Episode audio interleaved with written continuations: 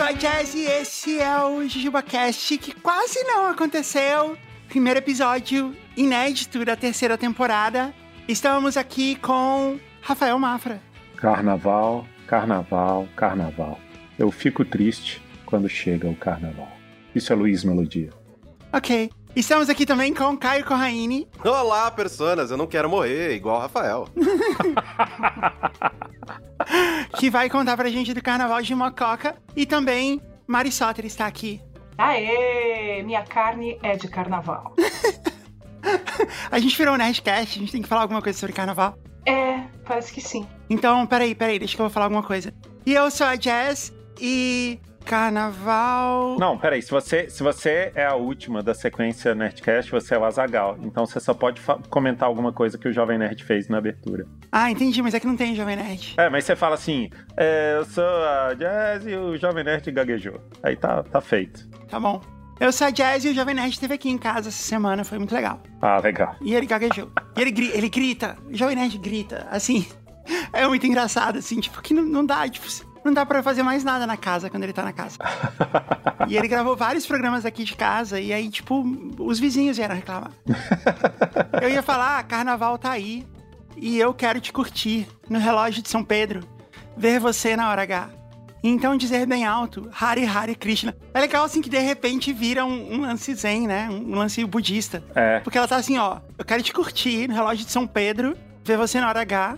Então dizer bem alto. Aí você acha, putz, vai rolar um Hare Hare Krishna, eles estão indo pra meditar, entendeu? Ou para se conectar com o universo. Mas é para isso que o carnaval existe, para que você fique zen o suficiente pelo resto do ano para não matar ninguém. Não, mas imagina você meditar no relógio de São Pedro na hora H do carnaval. Né? É um outro nível de zen, se você pensar bem.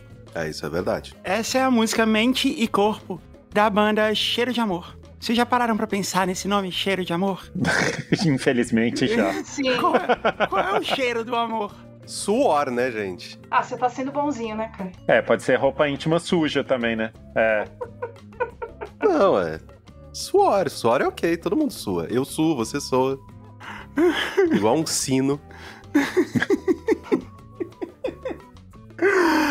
Gente, esse é o episódio de carnaval e a gente tá inaugurando a terceira temporada do Jujuba Cash, que é a temporada que foi salva pelos Jujubers. Aê! Uhum. Com o nosso crowdfunding. Então, eu queria saber de vocês se vocês acham que a gente deve continuar com as regras do Jujuba Cash ou não. Acho que a gente deveria mudar conforme a temporada. O que, que você acha? Você acha que a gente devia complicar mais ainda? Claro! É sobre isso que é esse programa. O que você acha que devem ser as novas regras? Eu acho que todo mundo devia usar um adjetivo que não costuma usar todos os dias durante o programa.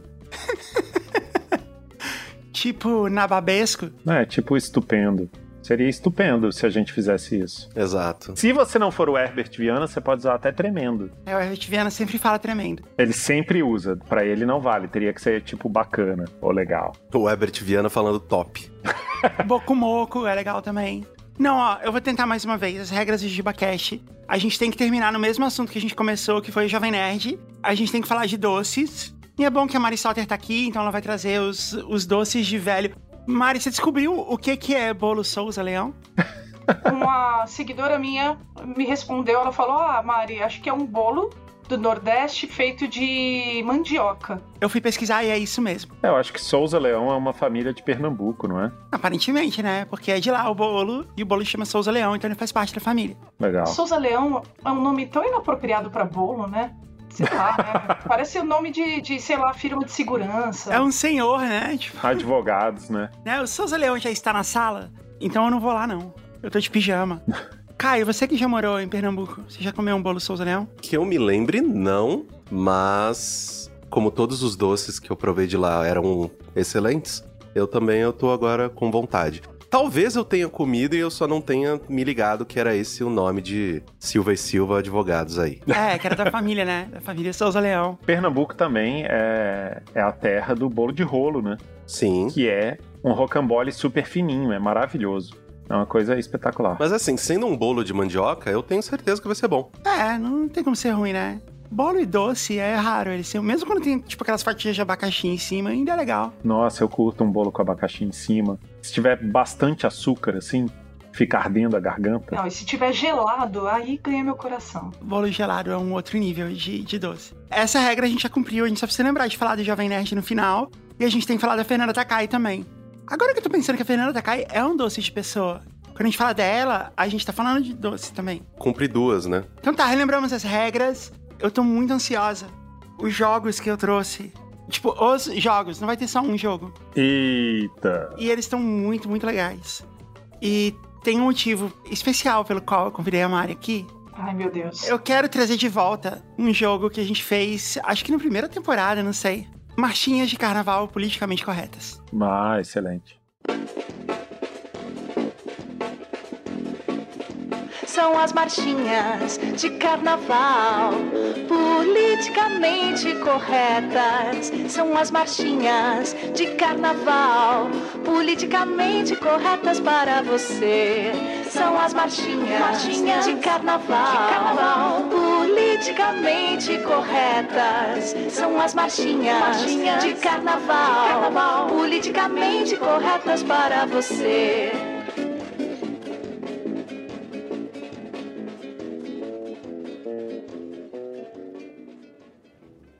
Então, esse jogo é diferente. É, nesse jogo, só a Mari vai jogar. e o jogo vai ser assim: eu vou mandar a letra da marchinha pra Mari pelo WhatsApp e ela tem que cantar. É isso. E se a letra refeita não cabe muito na métrica, azar dela. Isso faz parte do desafio. Eu tô mandando, inclusive, com as cifras. Então, se você quiser pegar o violão. Eita, tá bom. Tá, peraí, peraí. Vamos lá? Ok, vamos lá. Então, Mari, o desafio vai ser o seguinte: eu vou mandar a música e a ideia é você sair tocando. Pra você entender o que tá acontecendo no meio da música. Qual é a chance disso dar certo? É impossível isso dar certo. Vai dar certo, não. Você é um musicista profissional. Vamos lá. Tá. É, índio quer apito e política de inclusão. É, índio quer apito, apito e demarcação de terra. É, índio quer apito e distrito sanitário indígena. É, índio quer apito e centro de referência e assistência social especializado.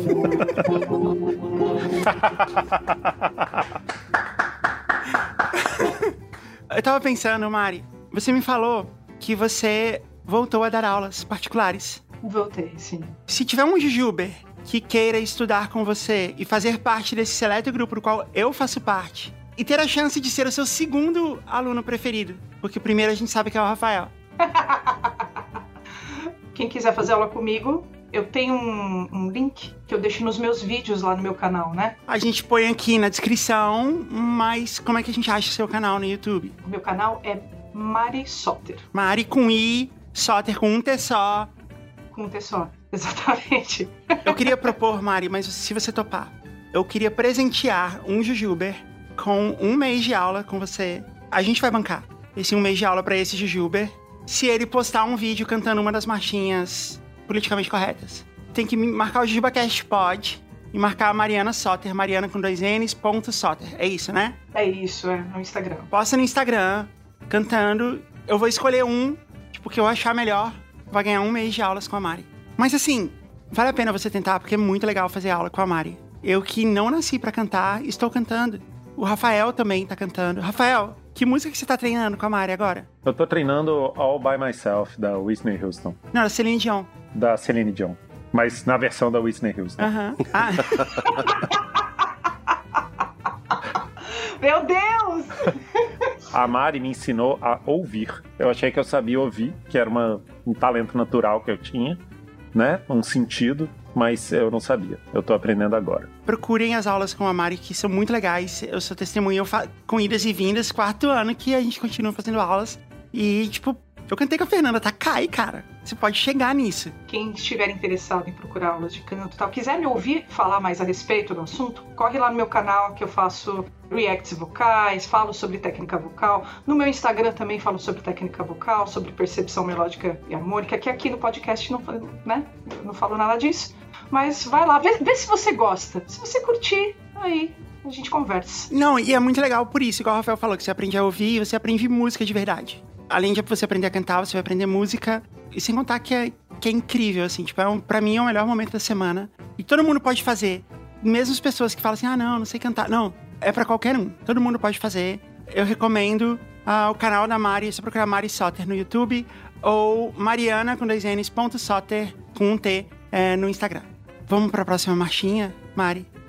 Cidade maravilhosa, cheia de problemas sociais. Cidade maravilhosa e problemas orçamentários. Cidade não tem mais Olimpíadas. Cidade maravilhosa, não tem mais Olimpíadas. Cidade maravilhosa não tem mais royalties de petróleo. Sensacional, mais um milhão de pontos. Mais um milhão de... Ir a próxima? Pode, vamos lá. Ok, essa aqui eu não sei a melodia, tá? Chegou a turma do funil. Todo mundo bebe e depois pense rosa hepática. Depois tem cirrose hepática, ressaca moral e gravidez indesejada. Ei, eu não sei a melodia dessa música. Rafael, canta essa pra gente. Chegou a turma do funil. Todo mundo bebe, depois tem cirrose hepática. Ah, ah, ah, ah. Depois tem cirrose hepática, ressaca moral e gravidez indesejada. tchau, tchau, tchau. Pode ir a próxima? Sim. Yes, nós temos banana, um commodity de baixo valor, de fácil transporte e armazenagem, sem riscos para o investidor.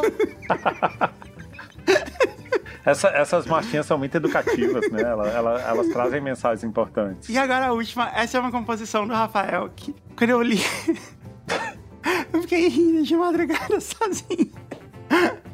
Essa eu não sei também a melodia, tá? Mulata bossa nova, caiu no huli não quer dizer nada. Yeah, yeah, yeah, yeah, yeah, yeah, yeah, yeah. inventei essa palavra.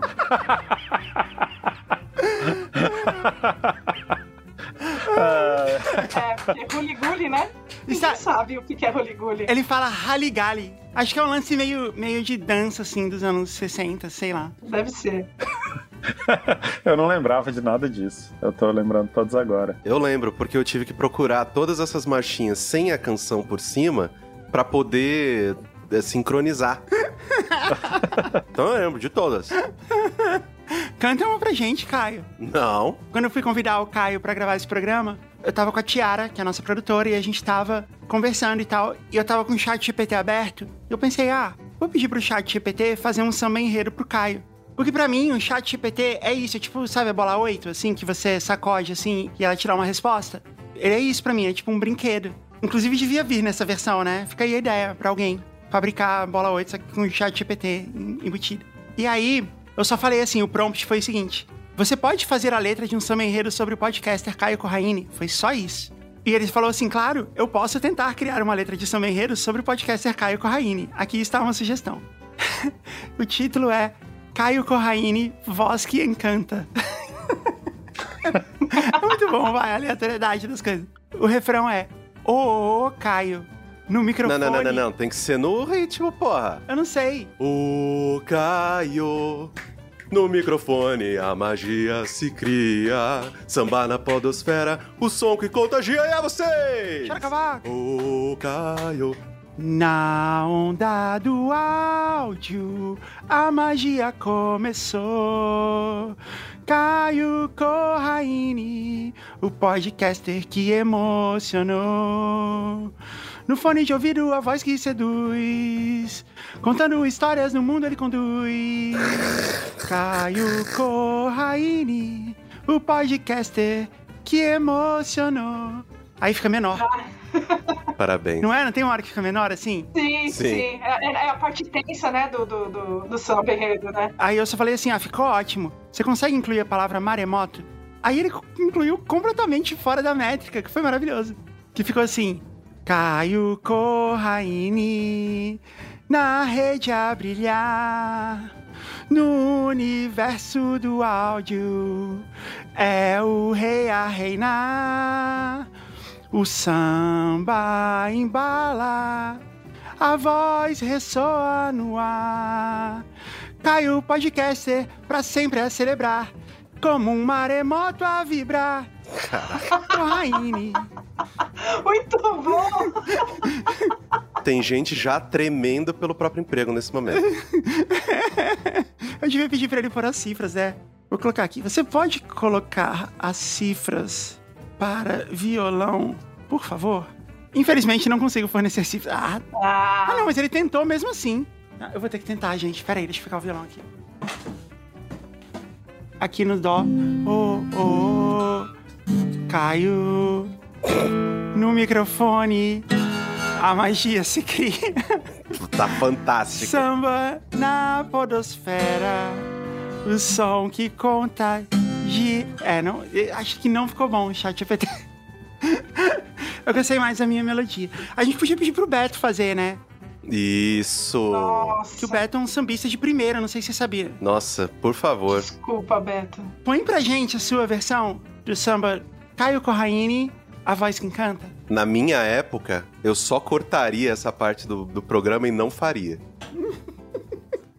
Caio, Corraine, Ine, Ine, voz que encanta, anda, anda. Na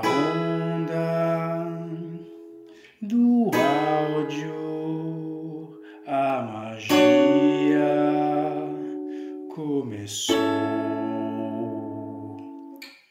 Caio Corraine,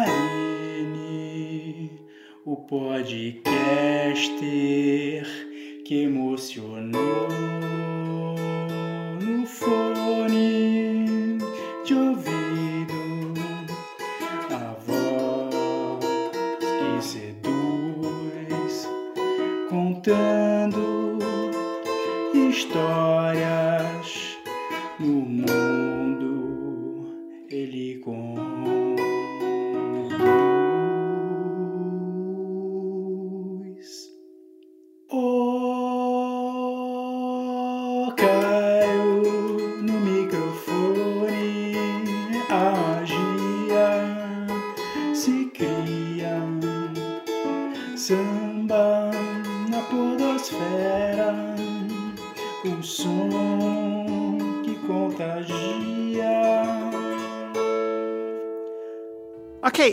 começar esse programa então? Depois dessa bela canção, vamos ler as histórias? Partiu. Bora. Mari, um bilhão de pontos pra você. Obrigada.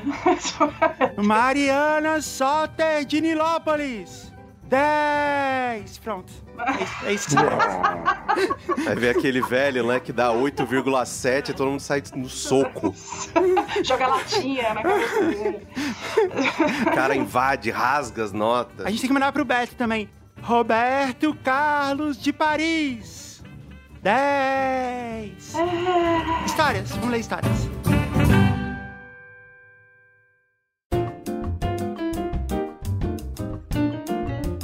Então, ok, histórias. A temporada tá começando e a gente precisa de novas histórias. Mandem suas histórias para histórias.jujubacast.com. Tá valendo histórias de qualquer tema. A gente vai fazer alguns dos temas do ano passado. Vão ter um- uns temas novos que eu vou falar ao longo da temporada. Mas já comecem a mandar suas histórias agora de Dia dos Namorados, de volta às aulas, de escola. Pode ter um episódio de história de cidade do interior. Pra eu poder falar desse belíssimo fim de mundo que agora é ao vivo. História de cidade do interior. Eu posso fazer um episódio inteiro falando de Ribeirão Preto. É. A gente podia fazer Ribeirão versus Mococa, Ah, vai ser muito justo. né? Um derby do interior, assim. A gente, a única coisa que a gente pode competir é qual lugar que faz mais sol. Que é mais calor, que venta menos. Então mandem suas histórias. Agora sim, Mari, lê, lê a primeira história pra gente. Olá pessoal, me chamo Iago. Podem incluir meu nome na história e fiquem à vontade para sugerir o restante.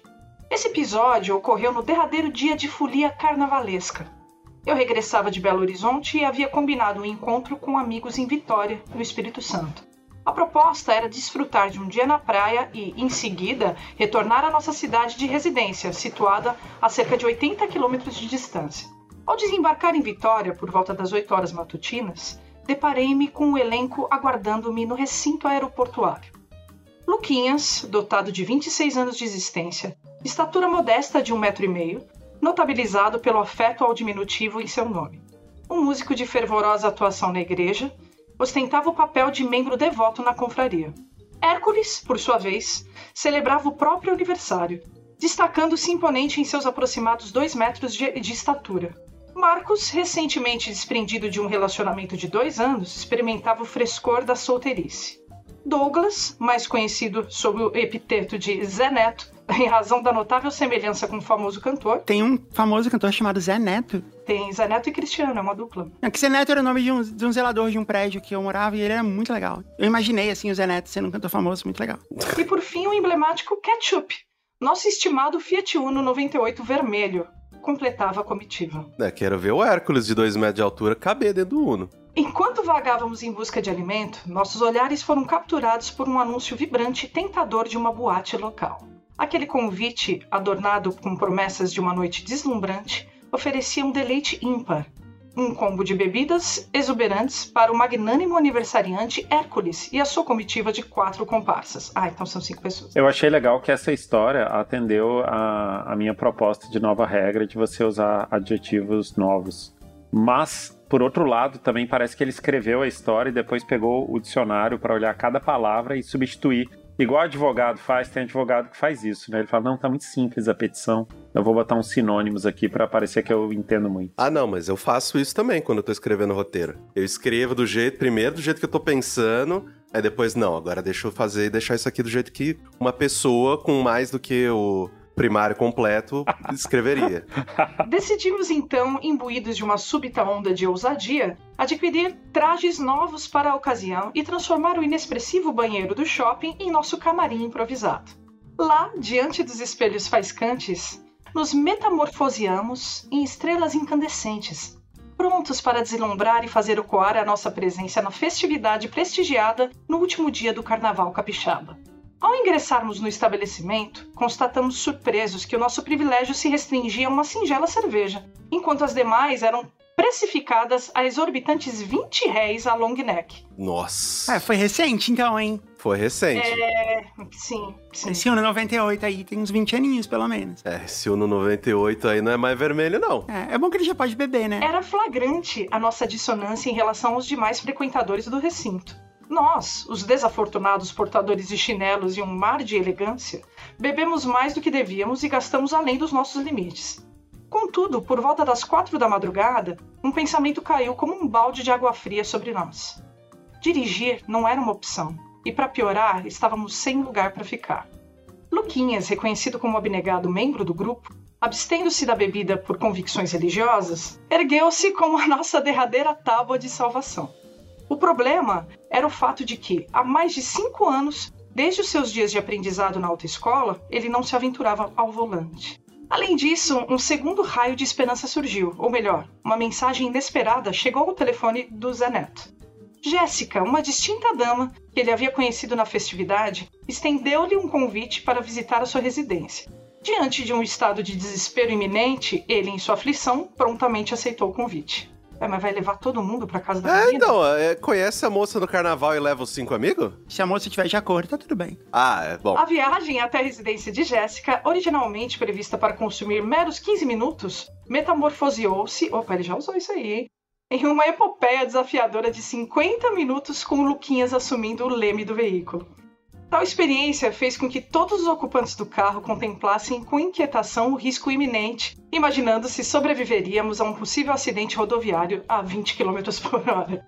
Ao chegarmos, testemunhamos a expressão desconcertada e desapontada de Jéssica ao deparar-se com a nossa inusitada chegada. Eu falei. Ah lá, ah, Ah, lá. não. Ah, não. Gente, esse é o momento. Jujuba terapia. A gente precisa falar com os jujubers, com a pessoa que mandou o e-mail, com a Jéssica. Ó, primeiro, Iago. Não apareça na casa de uma menina em pleno carnaval que convidou o Zé Neto com cinco caras, porque além disso ser um pouco ameaçador, né, ainda mais de mala, pelo menos liga um pouco, assim, O certo seria, tipo, o Zeneto ir lá e falar assim: olha, eu tô com uns amigos no carro e tal, que a gente ficou sem ter onde dormir. Sabe? Teria que ser algo desse jeito, assim, pra ser ok. É, Jéssica, não, não topa. Quando o Zeneto chegar na sua porta e falar assim: ó, tenho mais quatro amigos querendo dormir aqui, fala que não. Fecha a porta, fala, putz, esqueci, tem uma... fecha e tranca a porta. Não que o Zeneto vai fazer nada errado, mas a gente não sabe se vai ser o Zeneto da próxima vez, né? Então não, to- não topa. Cinco homens, cada um deles portando suas respectivas bagagens. A surpresa foi palpável. No entanto, ela, com uma generosidade ímpar, nos acolheu e prontamente ofereceu drinks para amenizar a situação. Poxa, Um anjo, um anjo, um anjo. É um anjo. o cansaço, por sua vez, fez-se sentir e eu sucumbi ao sono profundo. Quando despertei, fui surpreendido por Luquinhas, o crente, o qual, com um pedido peculiar, solicitou espaço na cama, alegando que havia saído para adquirir cocaína. Meu Deus, Meu Deus! isso, isso foi muito surpreendente. De repente, né? Uma curva. Sobressaltado, ergui-me e deparei-me com a residência em completa desordem, indícios de substâncias diversas espalhadas por todos os cantos. A esclarecedora narrativa logo se revelou. Dado a seu estado sóbrio naquela noite, Jéssica solicitou a companhia de Luquinhas para uma compra, ignorando inteiramente a natureza ilícita do propósito. Oh, meu Deus. Ao chegarem ao destino, depararam-se com um estabelecimento de entretenimento menos convencional, no qual o proprietário, curiosamente, desempenhava o papel de comerciante, tanto de serviços quanto de produtos do produto almejado por Jéssica. O texto dele passou tantas vezes pelo Synonymation que ele perdeu o sentido pra mim. Sim. Tem umas frases que elas perderam. Por fim, para evadir-se de um mal-entendido embaraçoso, Luquinha se viu obrigado a provar aos vigilantes do recinto que não se tratava de um agente da lei, mas sim de um mero espectador inesperado naquele contexto peculiar. Certo, ela foi lá na biqueira e acharam que ele era um policial. É porque ele era da igreja e provavelmente deve estar achando aquilo lá um absurdo. Ao retornar para casa, Luquinhas, exausto a ponto de ter dificuldades para raciocinar sobre os eventos recentes, testemunhava o alvorecer do dia. Decidimos então prosseguir rumo ao lar, deixando para trás um encerramento de carnaval mais extravagante do que o esperado. Chega ao fim a nossa história. Peço desculpas pela mensagem extensa e espero que tenham gostado. Abraços. Que não, história do caralho, hein? Nossa, mas que não história! Beleza, eles foram no, no shopping, no banheiro, ficaram sem ter onde dormir, foram apavorar a Jéssica e no fim a Jéssica tava apavorando eles. Ela fez um, um reverse apavoro. e aí, ah, beleza, então foi isso, né? A gente dormiu na casa dela e foi embora. Essa é a história. Quero dizer que reverse apavoro é Orovapa. Parabéns, Rafael. A questão é como ele conta, né? Porque ele ficou tão preocupado em, em- em contar uma história como se ele estivesse fazendo uma petição na justiça.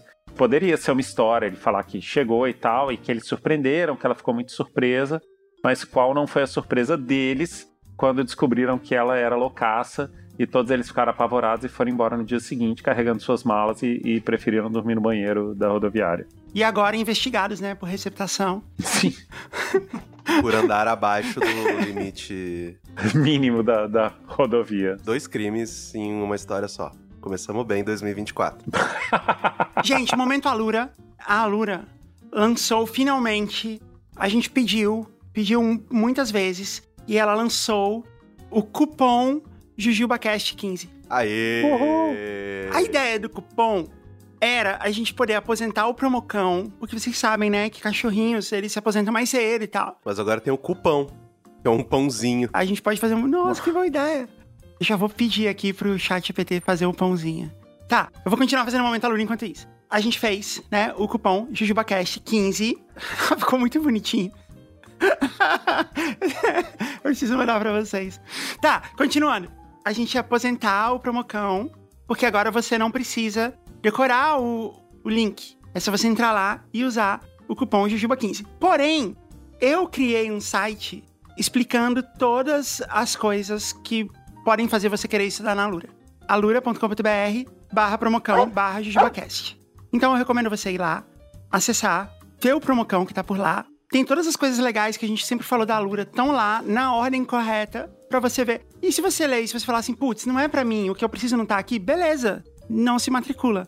Mas lá você vai ver todas as vantagens de você estudar na Alura. E aí depois você usa o cupom JujubaCast15 e você vai ter 15% de desconto. Sério, usa o cupom 15% de desconto. É muita grana. É mais de uma mensalidade. Então, acessa lá, alura.com.br barra promocão barra jujubacast. Eu achei tremendo o desconto e as possibilidades que a Lura te oferece. O de cupom pagar mais é coisa de bobo. Coi de bobo. eu tenho mais um jogo antes da gente ir pra próxima história, posso? Vamos. Bora. Rafael, eu fiz esse jogo só pra você. Só você vai jogar. Hoje o Caio não vai jogar. Hoje é carnaval, não tem derrota pro Caio. Só tem alegria. Eu espero, porque a última vitória que eu tive no carnaval foi quando eu morava no Recife. Olha aí, você que está em Mococa ouvindo o Caio agora, né, o Caio está disponível aí no Tinder. né, Vamos de ver. Mococa. não, não, né? assim, eu já abri o Tinder aqui no interior, gente do céu. Eu só vou conhecer outra mulher se, sei lá, uma, uma família inimiga da minha quiser colocar um fim em derramamento de sangue de 100, de, de 100 anos fazendo um casamento arrumado aí, arranjado. Porque não tem ninguém no Tinder. Tá, mas você tem uma família inimiga, né? Tem que ter. Eu achei que, surpreendentemente, o Caio era da família Caio Puleto. Não, o- a única inimiga da minha família é ela própria. Mas por isso que não dá pra arranjar casamento, porque, né? A gente se odeia dentro de casa. Mas, nossa, mano, tem ninguém nessa merda. Ninguém, ninguém. Eu dou dois swipe e já, já acabou a cidade. Eu tenho que procurar a gente lá em Mojimirim, lá em Casa Branca, lá em Ribeirão, Pós de Caldas. Eu ia falar exatamente isso, assim. Você que mora em Mococa, Casa Branca, São José do Rio Pardo, Ca- Caconde, né? As meninas cacondenses, Vargem Grande do Sul, Espírito Santo do Pinhal, Tapiratiba. Todas as cidades próximas a Mococa, você, o Caio tá aí, tá disponível, né? Mandem DM pra ele. Mas ó, eu fiz samba enredo pro Caio, eu fiz marchinhas politicamente corretas pra Mari, e agora eu fiz um jogo especial pro Rafael. Muito obrigado, Mari. E a gente só vai assistir e ver você brilhar. Lembra que a gente fez o Wing of Eagle? Que a gente fez músicas de rock, hard rock, né? Ou músicas do Asa de Águia? Sim. Eu fiz um jogo parecido em sua homenagem, que é Asa de Águia ou Águia de Aia. Muito bom. Águia de Aia é o Rui Barbosa, né? Que você tá dizendo. É, Asa de águia. 10. 10. Nota 10. 10. Águia de aia. 15. Nota 15.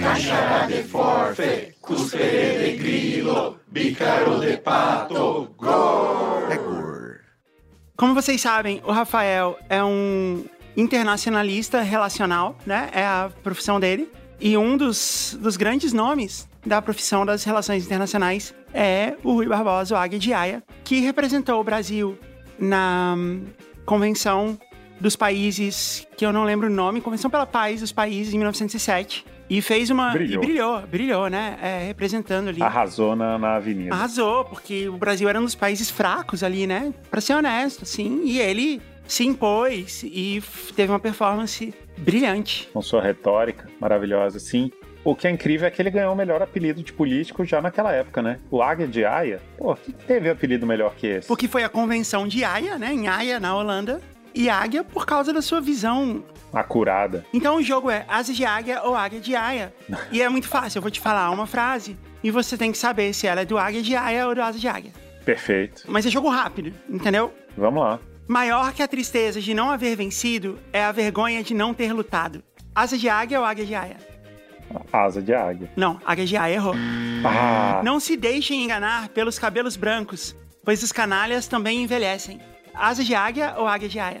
eu ficaria com o, o- a águia de Aia. Acertou, águia de aia. Se querer é poder, querer é vencer. Asa de águia ou águia de aia? A asa de águia. Errou, águia de aia. Ah, droga. Não tem lua que faça você me amar. Não tem lua que faça você passar por mim. Não tem cheiro de flor, nem perfume de amor.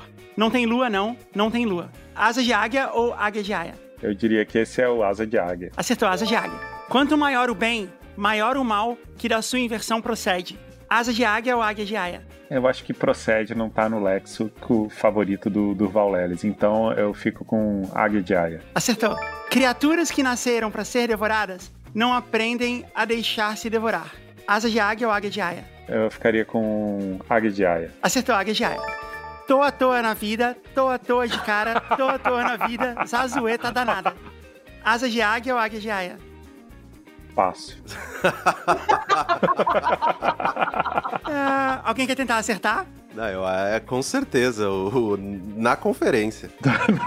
A hora que ele falou zazueta danada, o czar russo Federico II levantou e falou assim: é isso. Eu achei que Zazueta danado, ele podia estar se referindo a algum costume do Zanzibar, Ou do Zimbábue, do Zimbábue, aham, da Zâmbia. do Zaire. Parabéns, Rafael. Eu esperava mais de você. Você fez quatro pontos. Parabéns. Obrigado, obrigado. O que foi uma ótima performance, considerando a dificuldade, né, da negociação internacional. Isso, eu, eu queria dedicar essa vitória ao Rui Barbosa. Ok.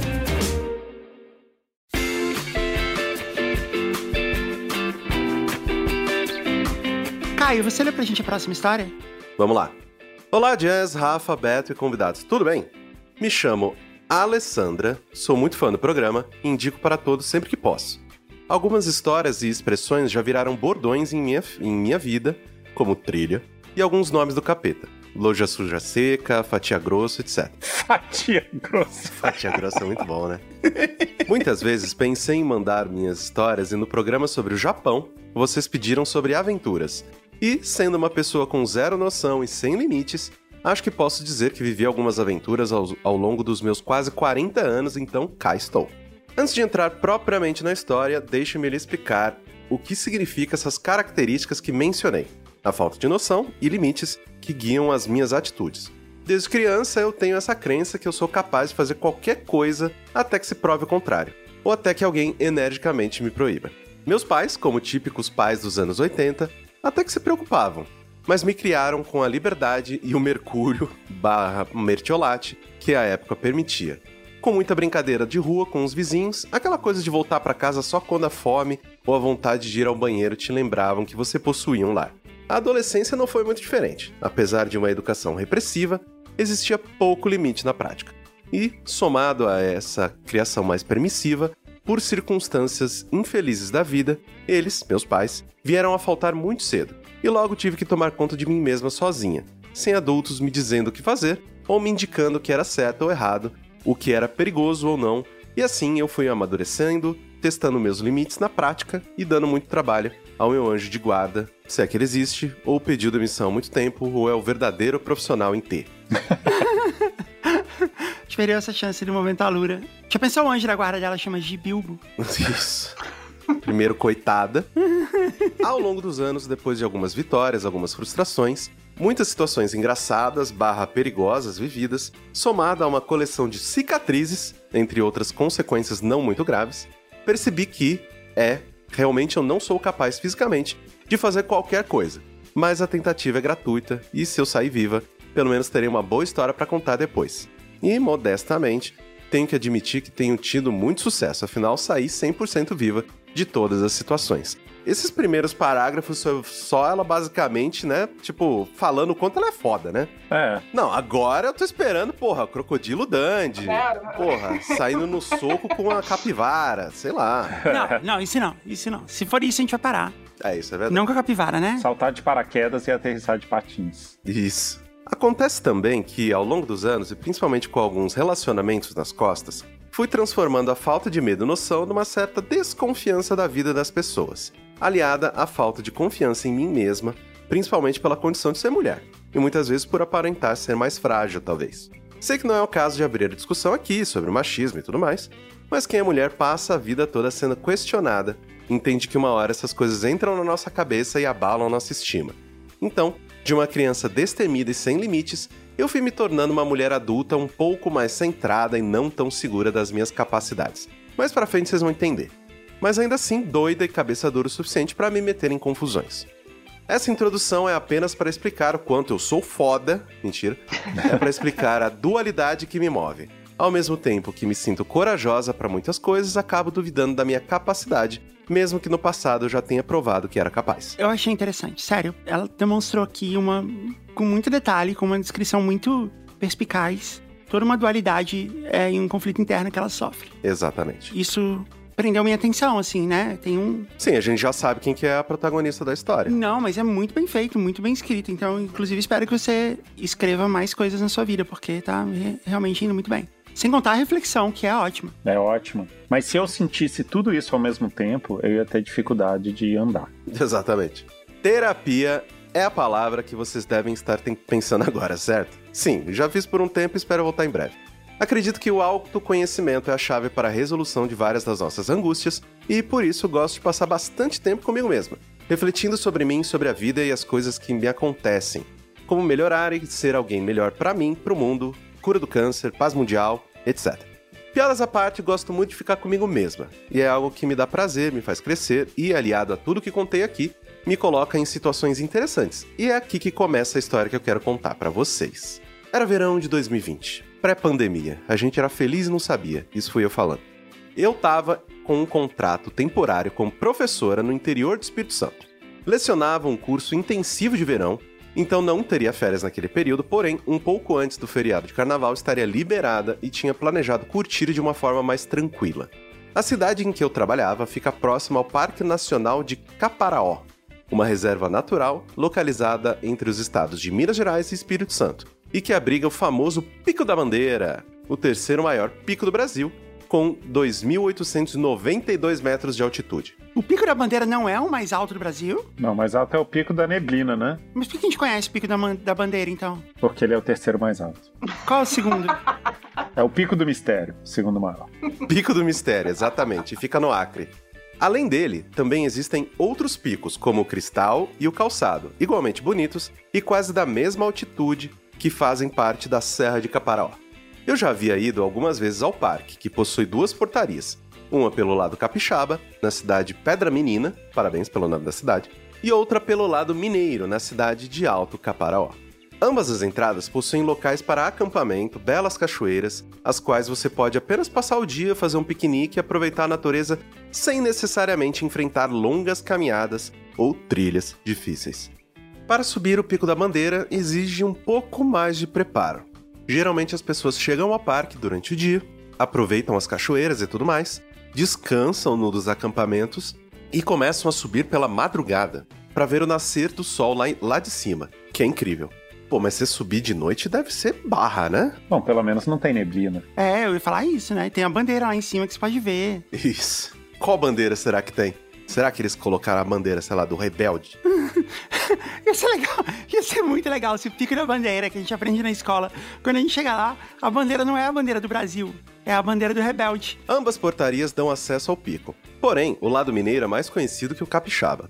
Talvez porque a trilha seja trilha, seja um pouco mais tranquila entre muitas aspas, e, inclusive, a estrada que leva ao último acampamento antes da trilha é de fato um pouco melhor. Pelo menos era antes da pandemia, não, mas sei que eles reformaram exatamente porque houve uma grande chuva que desabou algumas partes, inclusive responsável pela interdição do parque no período que essa história se passou.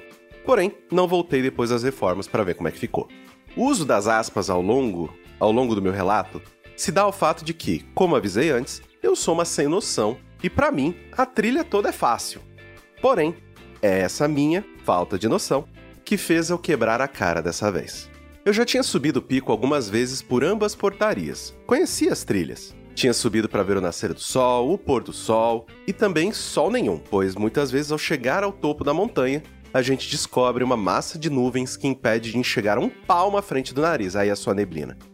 E ela mandou aqui, seguem algumas fotos junto com essa história para vocês verificarem que, realmente, a vista é linda, mas às vezes tá tudo encoberto. É comum descer a neblina naquela parte, mesmo que o tempo esteja bom. E sim, é muito frio. Mas uma experiência incrível e que eu gosto muito. Diferente da moça do episódio da Ilha Grande em Angra dos Reis, eu amo fazer trilha e acredito que o contato com a natureza e esse tipo de atividade desafiam nossos limites e capacidades, fazendo a gente perceber coisas sobre nós mesmos que nas atividades do dia a dia passa batido. Então, esse era meu plano pro carnaval daquele ano.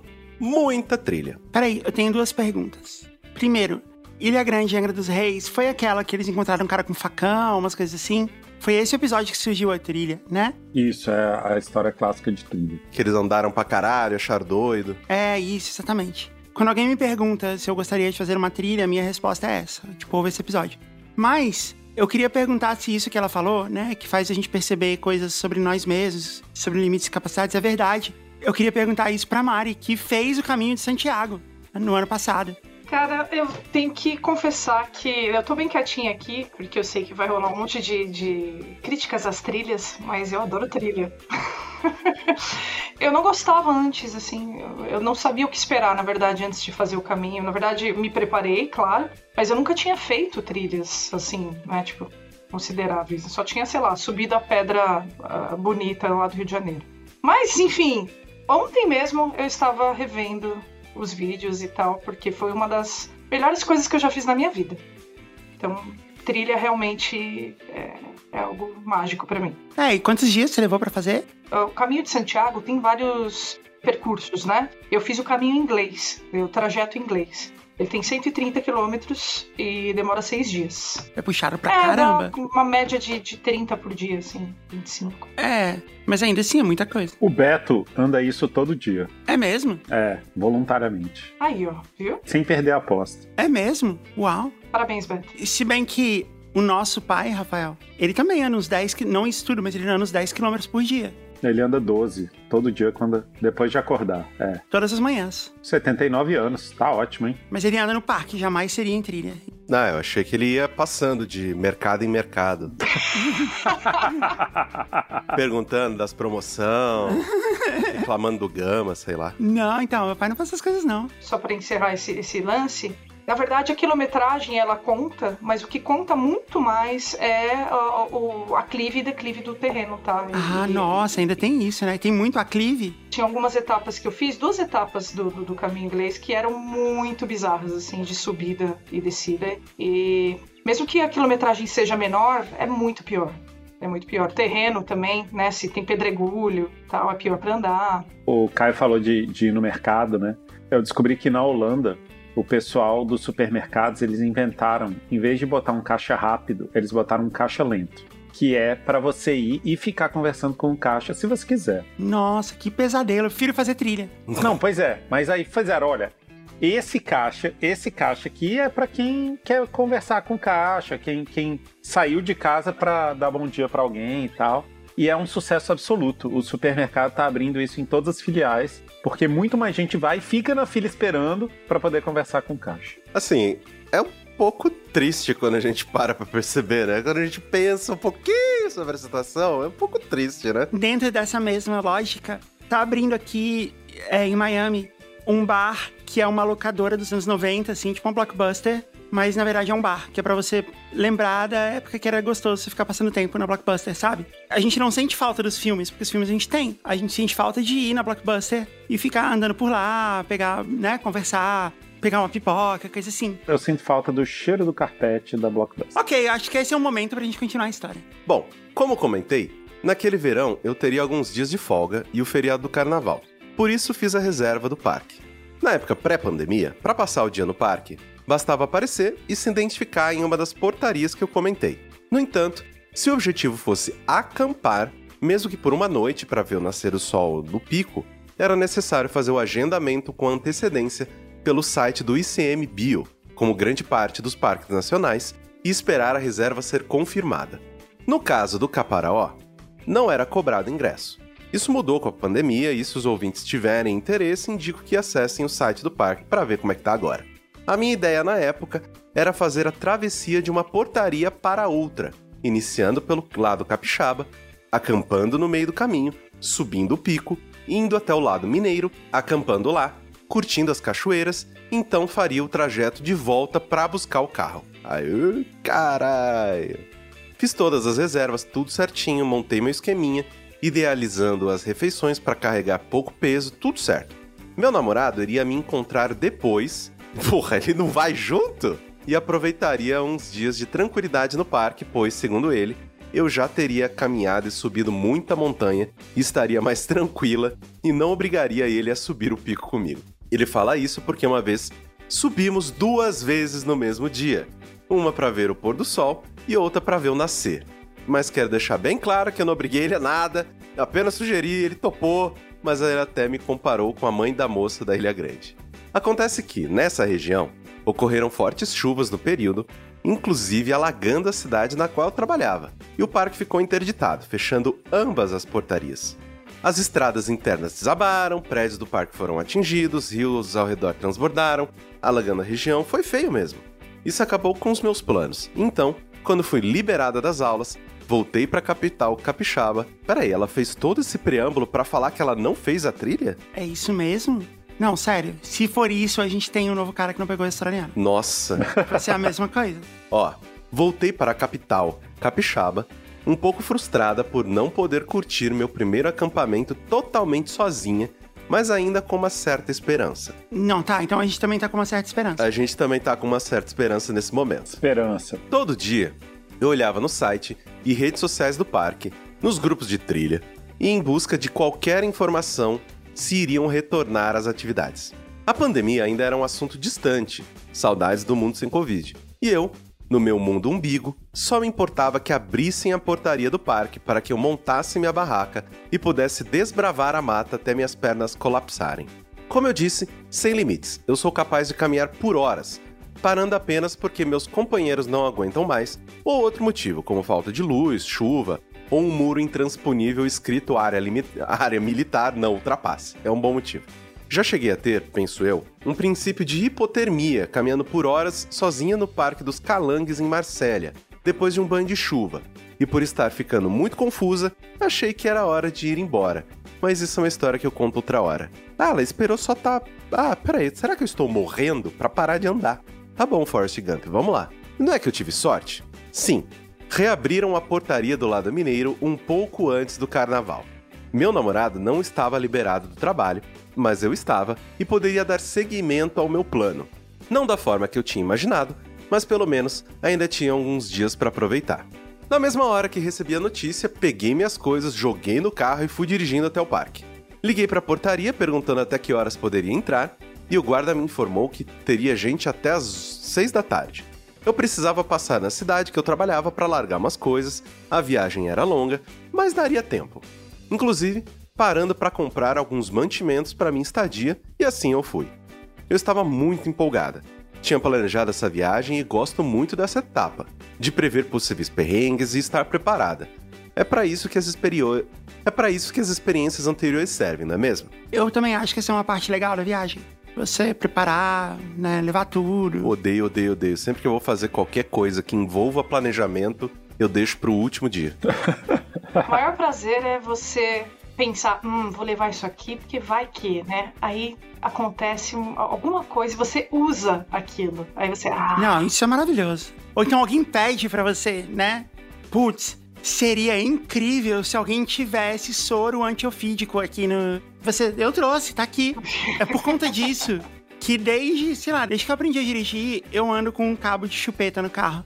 E alguém já precisou? Várias vezes. Não, várias vezes, sei lá. Algo entre 5 a 10 vezes. Ah, olha, é muito. É muito impressionante. Assim, alguém fala assim, ah, a bateria do meu carro morreu, não sei o que. Fala, putz, se tivesse o cabo aqui para fazer a chupeta, eu tenho o cabo. E quando eu cheguei nos Estados Unidos, uma das primeiras coisas que eu fiz foi comprar o cabo para ter no carro daqui. E eu precisei dele em algum momento. Parabéns, Mari. Aliás, eu comprei um canivete pra Mari, de presente de aniversário.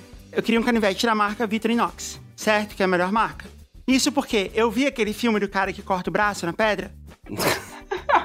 e ele leva um canivete meio genérico, assim, né? Meio vagabundinho, que torna muito difícil o trabalho dele cortar o braço. Na hora ele pensou assim: ah, para uma emergência, né, vai servir. E aí ele percebeu que não. Aí eu fui olhar e eu comprei, e eu ainda tive o cuidado de comprar um canivete cor-de-rosa, porque a Mari é muito fofinha e ela precisa ter as coisas fofinhas. Aí eu tomei o cuidado de olhar a legislação de segurança das companhias aéreas do Brasil e da Europa para ter a certeza de que ela podia carregar o canivete com ela na bagagem de mão, porque ela não ia despachar bagagem. E tem na legislação que uma lâmina até X centímetros lá você pode carregar. Eu verifiquei e o canivete estava liberado. Além disso, eu tomei o cuidado de tirar um screenshot do site oficial dos aeroportos de segurança lá da Europa e do Brasil com a cláusula onde está escrito que ela pode sim entrar no avião com esse canivete. Caso algum segurança do aeroporto resolvesse confiscar o canivete dela, né? E ela não ia querer e tal, porque eu queria mesmo que ela pudesse levar o canivete, que é importante. E mandei pra ela também de presente de aniversário um rolo de silver tape, que é outra coisa muito legal de você levar em qualquer viagem. Na verdade, eu sempre tenho um mini rolinho de silver tape na bolsa comigo o tempo inteiro.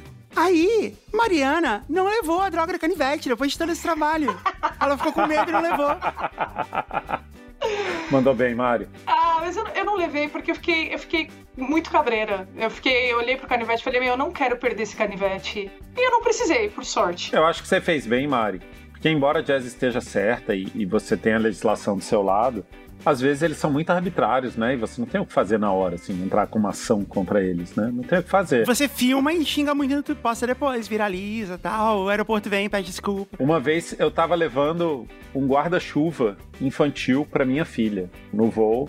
E o cara disse que eu não podia, porque ele tinha uma vareta maior do que 8 centímetros. É, guarda-chuva não pode mesmo, nem pau de selfie.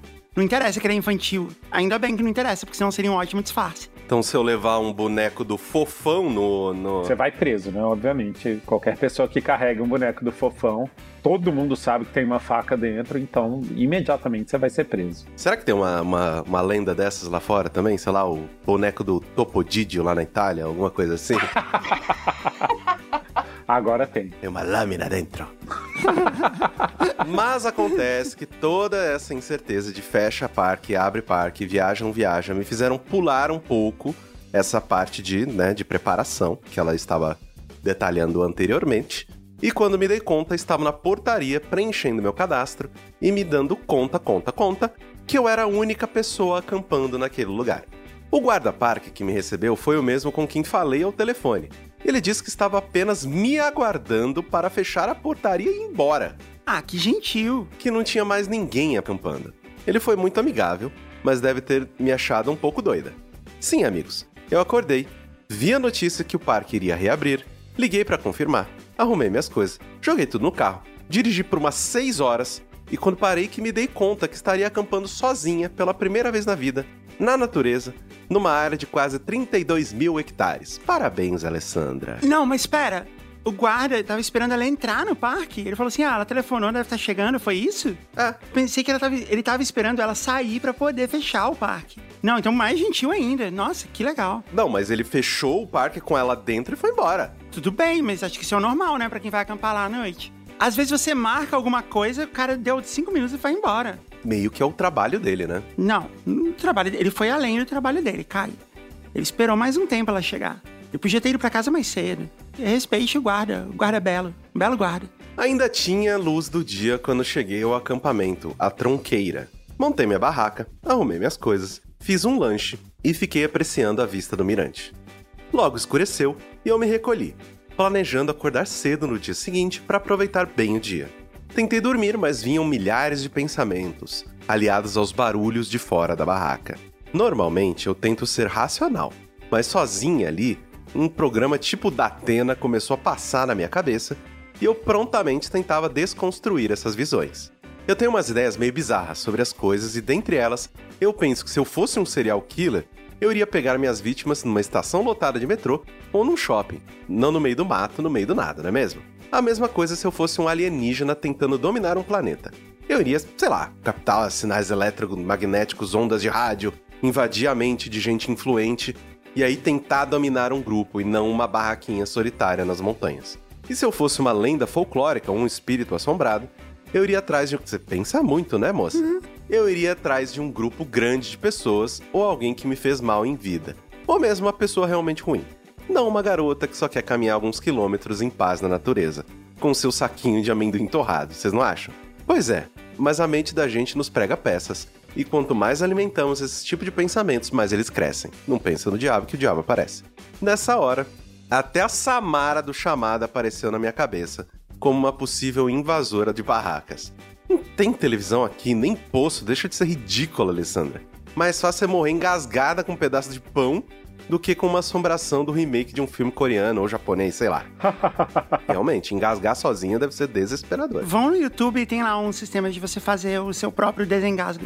Porque senão, quando acontecer, você vai pensar assim, putz, eu devia ter visto na hora que eu ouvi o Caio falando de JubaCast, agora é a hora de você ir lá e assistir. Exatamente. Eu já engasguei sozinho uma vez. Eu tinha, sei lá, 15 anos. Nossa, e aí? Eu tava em casa e eu tava fazendo a coisa mais perigosa do mundo, que é chupar a bala soft. Meu Deus, Rafael. A bala soft, pra quem se lembra, ela é, é glot sized, né? Ela é do tamanho da sua glote pra ela encaixar ali e você morrer. Aí eu tava fazendo isso, desafiando ainda mais o perigo deitado. Eu falei, não vai acontecer nada. Eu aqui com a minha bala soft assistindo Bandeirantes à tarde, sozinho em casa. E aí a bala escorregou e parou na minha glote. Nossa. E me deu um desespero. Eu falei, cara, eu vou morrer. As pessoas vão chegar aqui, eu vou estar morto. Que, que loucura. E aí a primeira coisa que eu pensei é que eu tinha que correr bem rápido em direção ao armário, porque não tinha paredes livres no quarto. Aí eu ia correr com toda velocidade em dois passos, pular e bater com as costas no armário. Esse era o meu plano. Aí eu fiz isso a primeira vez, o armário quase quebrou, mas eu não desisti, fiz de novo, e aí a bala caiu da minha boca e quicou no chão, babada, pegando um pouco de poeira. Caraca! Cara, que história. Eu respirei aliviado, né? Já com lágrima nos olhos por, por ter ficado engasgado. Aí você limpou a bala e colocou ela de volta na boca. Exatamente. Exatamente, porque era de abacaxi, né? Eu não ia Porra. desperdiçar. É óbvio. Eu terminei de chupar a bala sentado. Com a cara um pouco pra frente, assim, sabe? Eu lembro de algumas vezes quando eu tava na escola, assim, antes da quarta série, de de vez em quando passar um menino de cabeça pra baixo, assim, com duas pessoas carregando pelas pernas, sabe? Tentando desengasgar ele. E eu acho que o, inventor, o senhor John Soft é aquele tipo de pessoa que vai no cinema e aí ele vê que tem, tipo, o cinema tá todo vazio, mas tem uma fileira que tá tomada e tem uma cadeira sobrando, né? Aí ele compra é, o ingresso pra essa cadeira. Porque ele não pode ver a, a fileira faltando alguma coisa, entendeu? Ele quer encaixar ali o buraquinho. É, O toque dele é, é tá tudo completo. Ele gosta, né, da sensação de colocar um. Fechar o ralo, né? Colocar ali o, o pininho e ver a, a pia enchendo. Aí ele, ó, que legal, ó, tá fechado, não passa.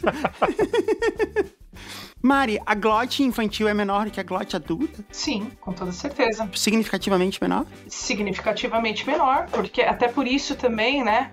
Glote é, é praga vocal ali, né? Mesma região. É até por isso que as crianças elas têm uma afinação particular. Tanto as, as meninas quanto os meninos têm uma extensão igual, assim, né? Extensão infantil. Aulas de canto com Mariana Soter. Procure por Mari Soter no Twitter ou Mariana com dois N's, ponto com um T no Instagram. Isso, não no Twitter, porque eu não tô lá não. Eu tentava afastar essas bobagens da minha cabeça, não eram reais. Sim, existiam perigos ali, como animais selvagens e peçonhentos, ou mesmo alguém mal intencionado, mas isso não me afetava, eu consigo lidar com o real.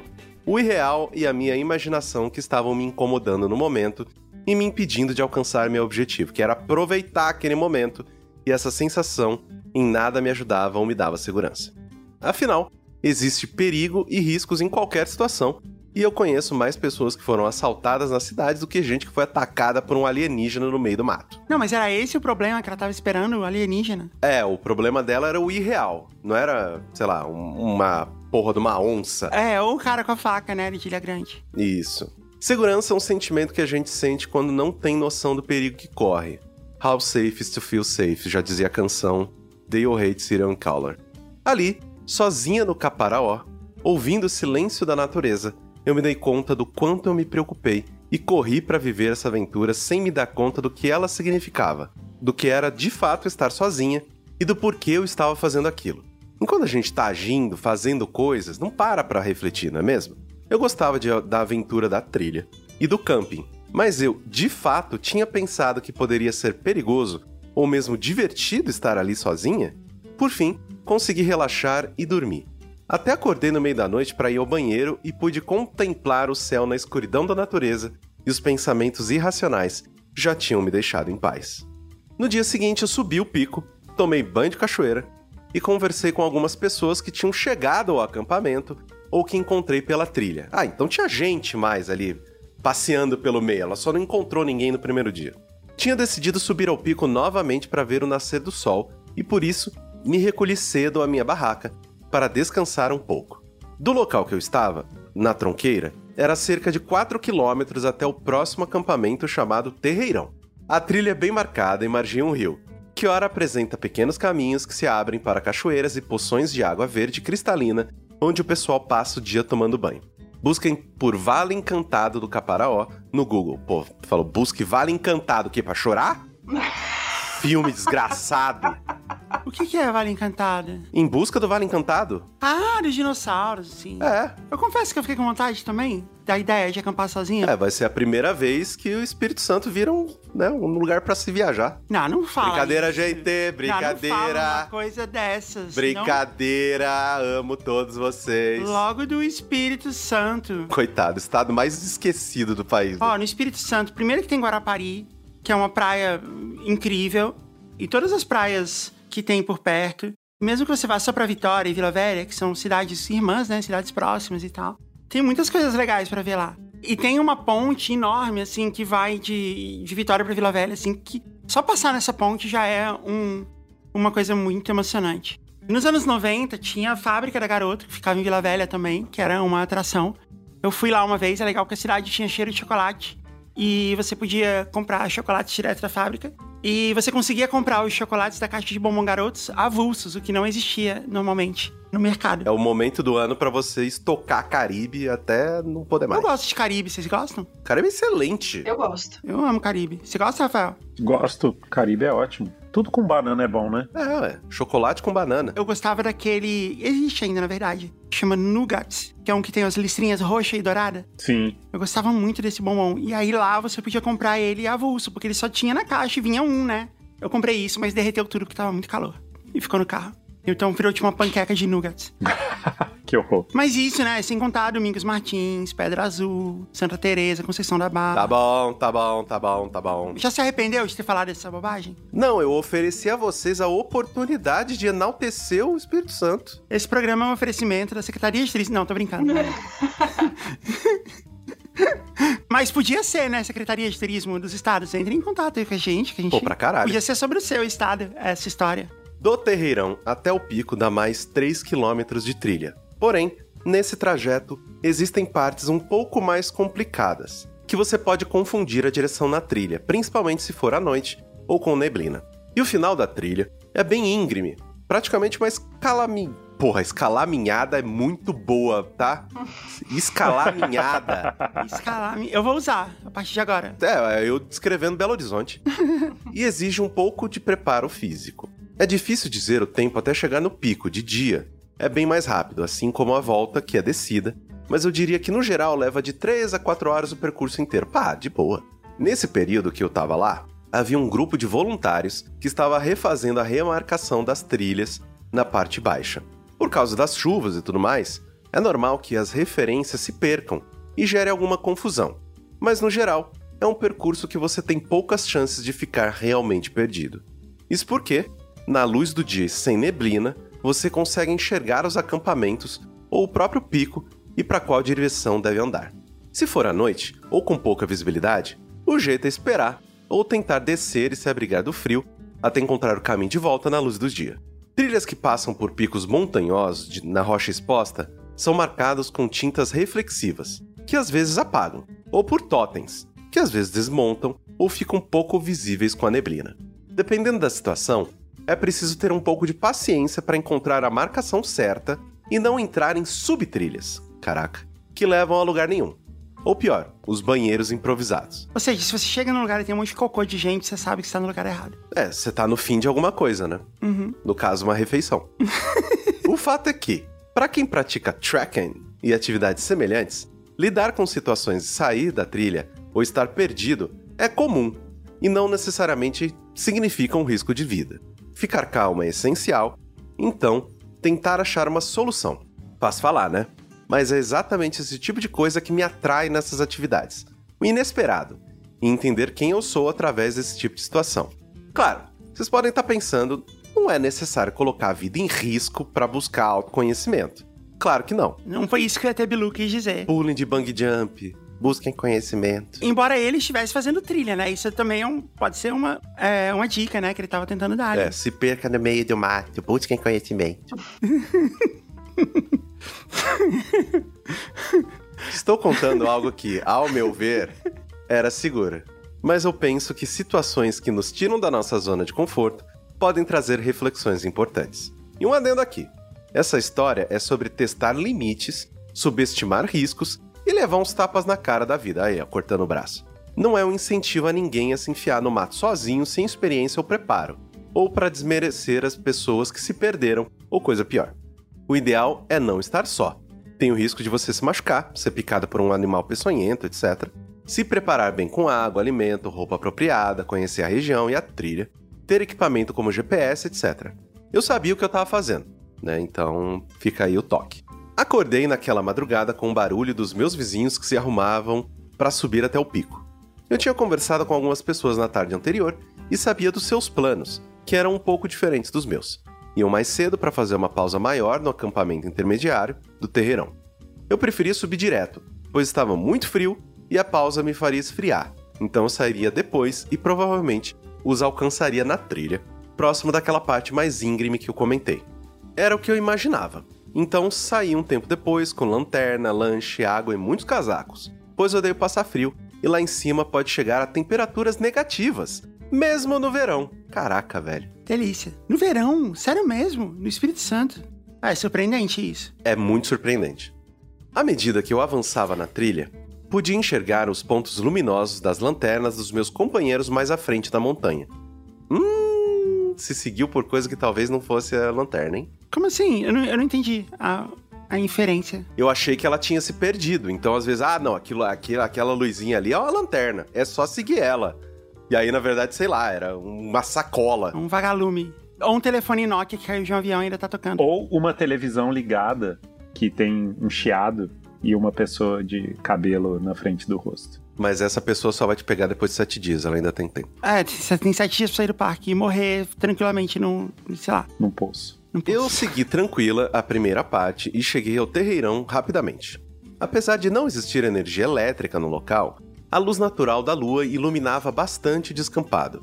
E eu me senti segura de apagar minha lanterna enquanto sentava um pouco e comia umas bolachas de desejum e bebia minha água. Fui ao banheiro do acampamento e, feita essa pequena pausa, me aprontei para seguir a trilha.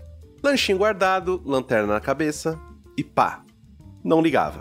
Minha lanterna não ligava mais. Tentei, apertei botão e nada. Pô, como assim? Era uma lanterna de cabeça dessas recarregáveis, de colocar na tomada, sabe? Eu tinha carregado antes de vir, tinha testado, parecia ok. Tinha trazido outras, mas estavam na barraca porque achei que eu não precisaria. E, enfim, estava segura com essa. Ela era boa, estava carregada, eu testei. E, né, how safe it is to feel safe, não é mesmo? Que burra, ai que raiva. Que raiva de mim, que pensei em tudo, mas não tudo de verdade, agora estava ali, trancada no meio do caminho por um erro muito, muito primário. É, minha filha, é o. Se você tem dois, tem um. Se você tem um, não tem nenhum. Backup. É backup. Eu sabia o caminho, mas não estava claro o suficiente para seguir na trilha. O risco de não enxergar o chão e torcer o pé, cair e me machucar eram bem altos. E julguei que, apesar de não ser a situação ideal, eu estava bem e segura.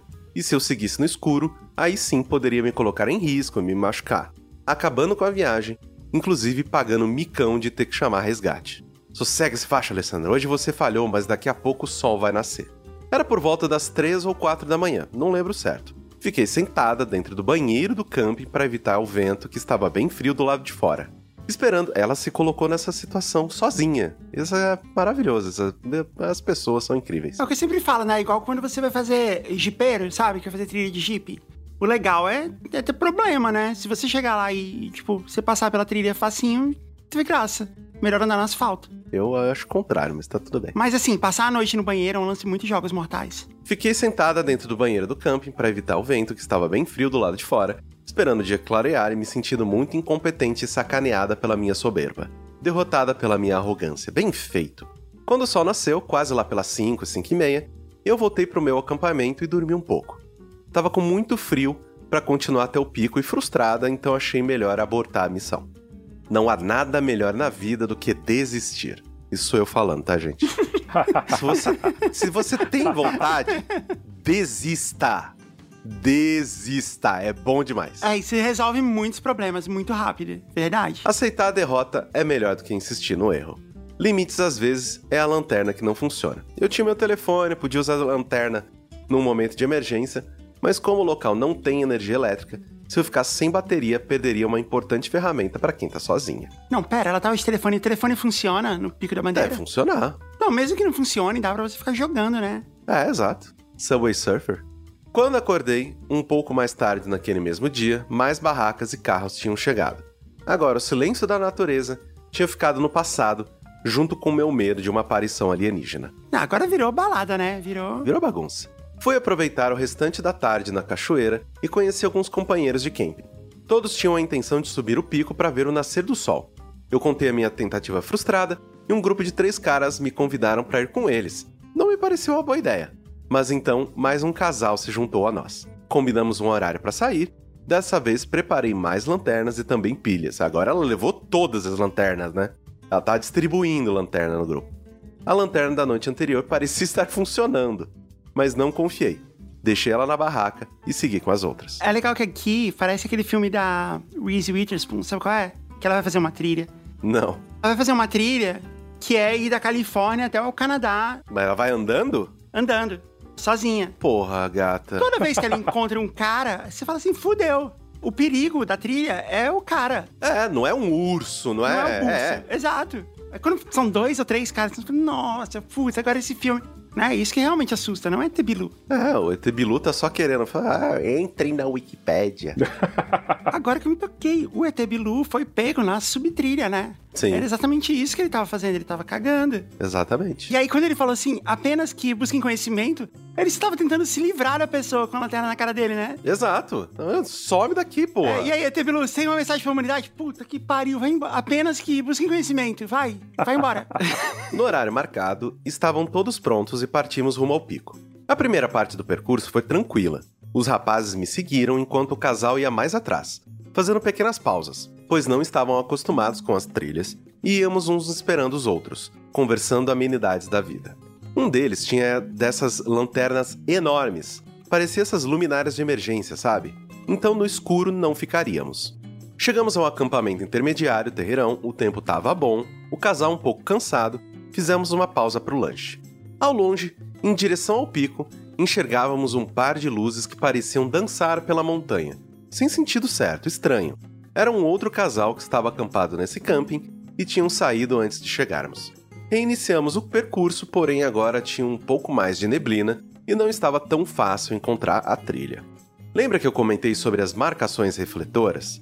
Nesse percurso, existem umas madeiras com esses adesivos, mas muitos tinham se perdido e só restavam as estacas que só conseguíamos avistar quando nos aproximávamos. Quando estávamos alcançando as lanternas do casal que eu comentei, percebi que estavam numa direção oposta ao que deveriam. Conversei com eles e percebi que o rapaz estava se guiando pelo Google Maps. Existem aplicativos que utilizamos para navegação de trilhas que não o GPS propriamente dito, e o Google Maps não é um desses definitivamente. Na verdade, ele pode até atrapalhar a trilha, te indicando um caminho que não existe. É mesmo? Que loucura. Na hora, eu me senti muito idiota por ter seguido as luzes dele. Aí, o que eu falei lá no começo, caralho. Segue luz mesmo, porra. Na hora, eu me senti muito idiota por ter seguido as luzes deles, ao invés de ter confiado em mim e ter continuado na trilha que eu conhecia. Tinha desviado um pouco porque julguei que, por estarem na frente, eles estavam no caminho e, de alguma forma, a trilha devia passar por lá. Me enganei. Eles foram cagar. Exatamente, subtrilha. Juntamos todo mundo, inclusive os novos colegas, e percebemos que estávamos fora do percurso. Eu lembrava um pouco do caminho que tinha feito no dia anterior e fui atrás de procurar a trilha correta. O pessoal ficou caminhando ao redor, cada um tentando ao seu modo achar o caminho. O primeiro casal, os cansados, lembram? Estavam um pouco mais atrás. A moça estava com bastante dificuldade porque essa parte já era bem inclinada e exposta. Ou seja, vento frio na cara e muito cansativa. Não lembro exatamente quanto tempo ficamos ali, provavelmente uns 20 ou 30 minutos, mas a sensação de estar perdido, no escuro e no frio, faz o relógio andar mais devagar. E quando em grupo as pessoas assumem sentimentos e posições durante esse tipo de situação, já observaram? Alguns ficam em negação, outros querem achar culpados, ou ficam paralisados. Outros se desesperam e choram, ou iniciam uma briga desnecessária. Já presenciei coisas assim. Eu já me perdi algumas vezes na montanha e em trilhas, além de me perder na vida mesmo. O Caio, quando se perde, joga Subway Surfers. Eu sento no chão e abro o TikTok. não, é, não falam isso? Quando você se perde, você tem que ficar parado? Então eu sento no chão e abro o TikTok. Vão se passar oito horas sem você nem perceber. Mas pelo menos eu vi muitos vídeos de pessoas caindo ou de carros sendo recalchutados. é mesmo, é isso agora. Pô, adoro assistir vídeo de gente reformando carro. Eu tô muito fã de um papagaio chamado Apollo. É um papagaio cinza. Não é um papagaio exatamente, é um outro tipo de pássaro, mas parece papagaio. E aí é o dono dele ensinando palavras para ele, é muito fofinho. E aí ele fala assim, tipo, o que que é isso? Ele fala em inglês, né?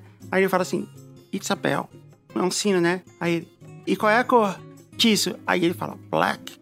E ele fala assim, e do que que ele é feito? Aí ele fala, metal.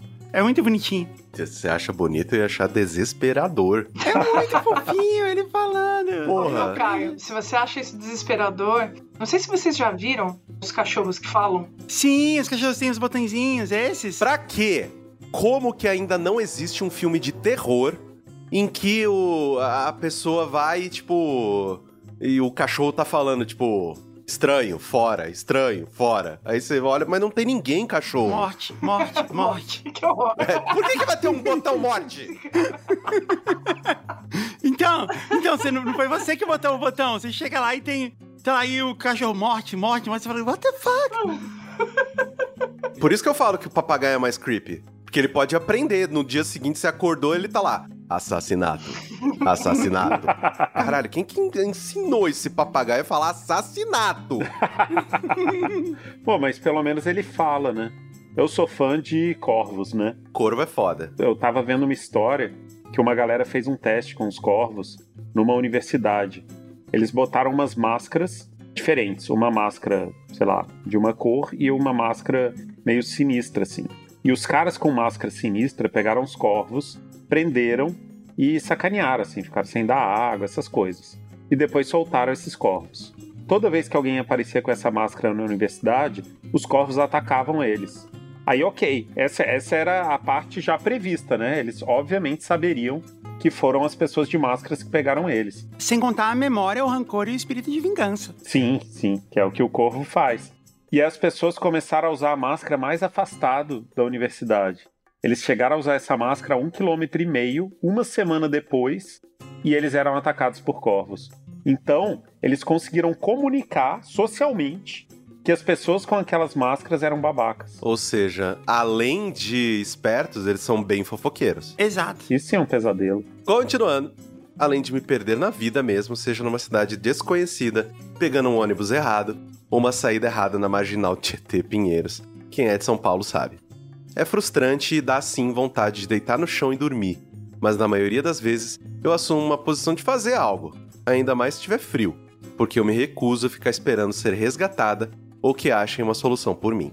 Não sei, eu tava frustrada pela noite anterior e ao mesmo tempo decepcionada comigo mesmo por ter confiado que umas luzinhas aleatórias no caminho soubessem mais que eu. Eu confiava mais nos outros do que em mim. É isso mesmo, Alessandra? Caraca, ela fala muito com ela mesma, né?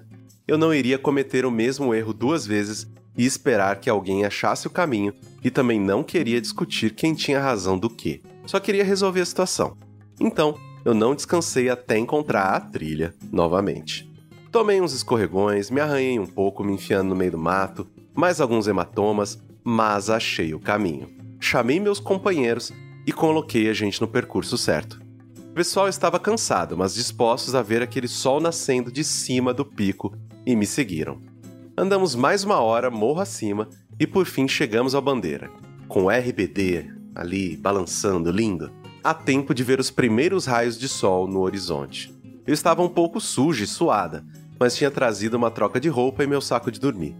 Me ajeitei, me enrolei no saco, batendo queixo, pude apreciar o nascer daquele dia, o dia que eu tinha prometido confiar mais em mim mesma. Bem ou mal, sabendo ou não o caminho, sou eu que carrego a minha lanterna ou assumo o BO quando ela não funciona.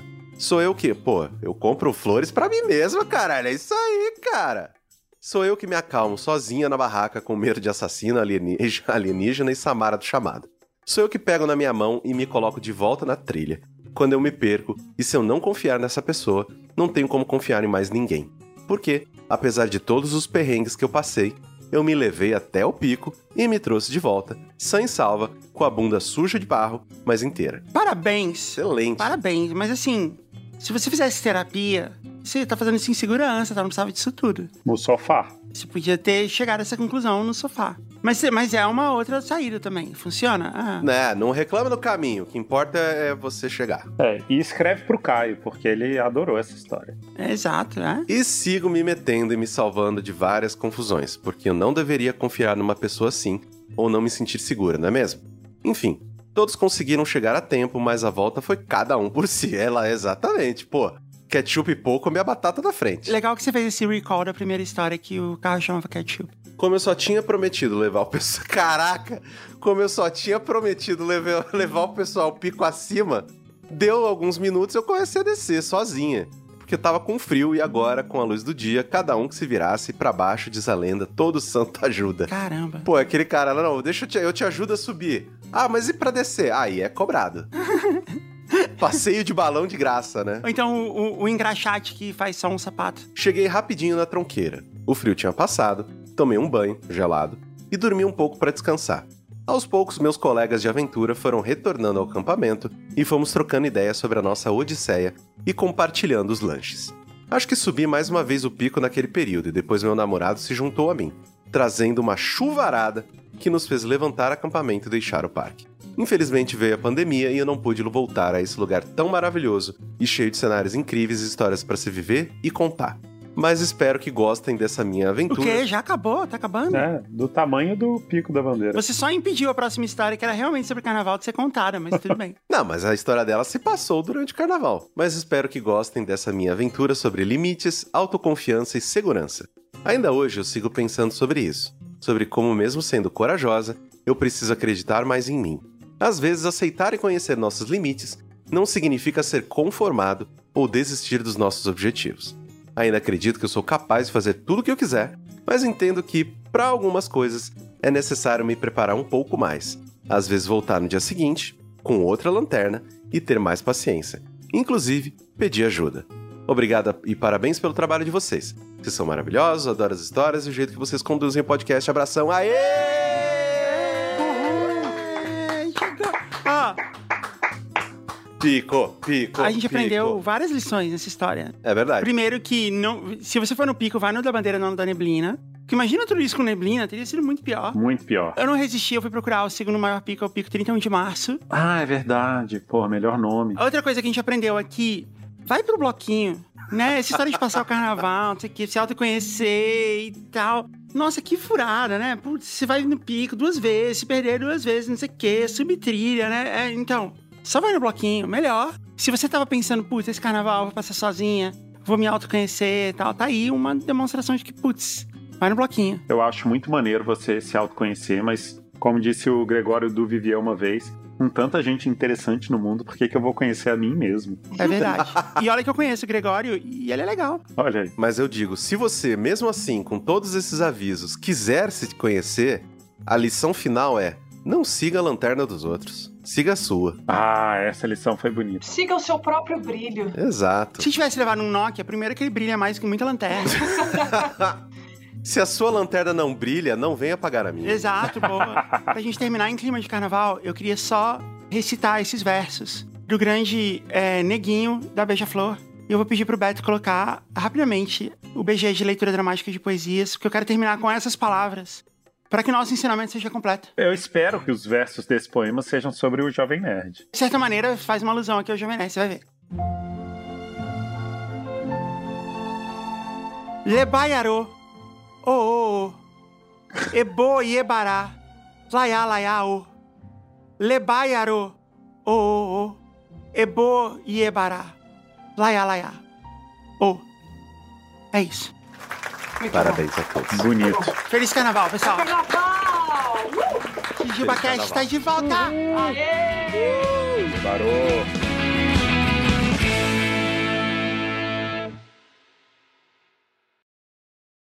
Parasol.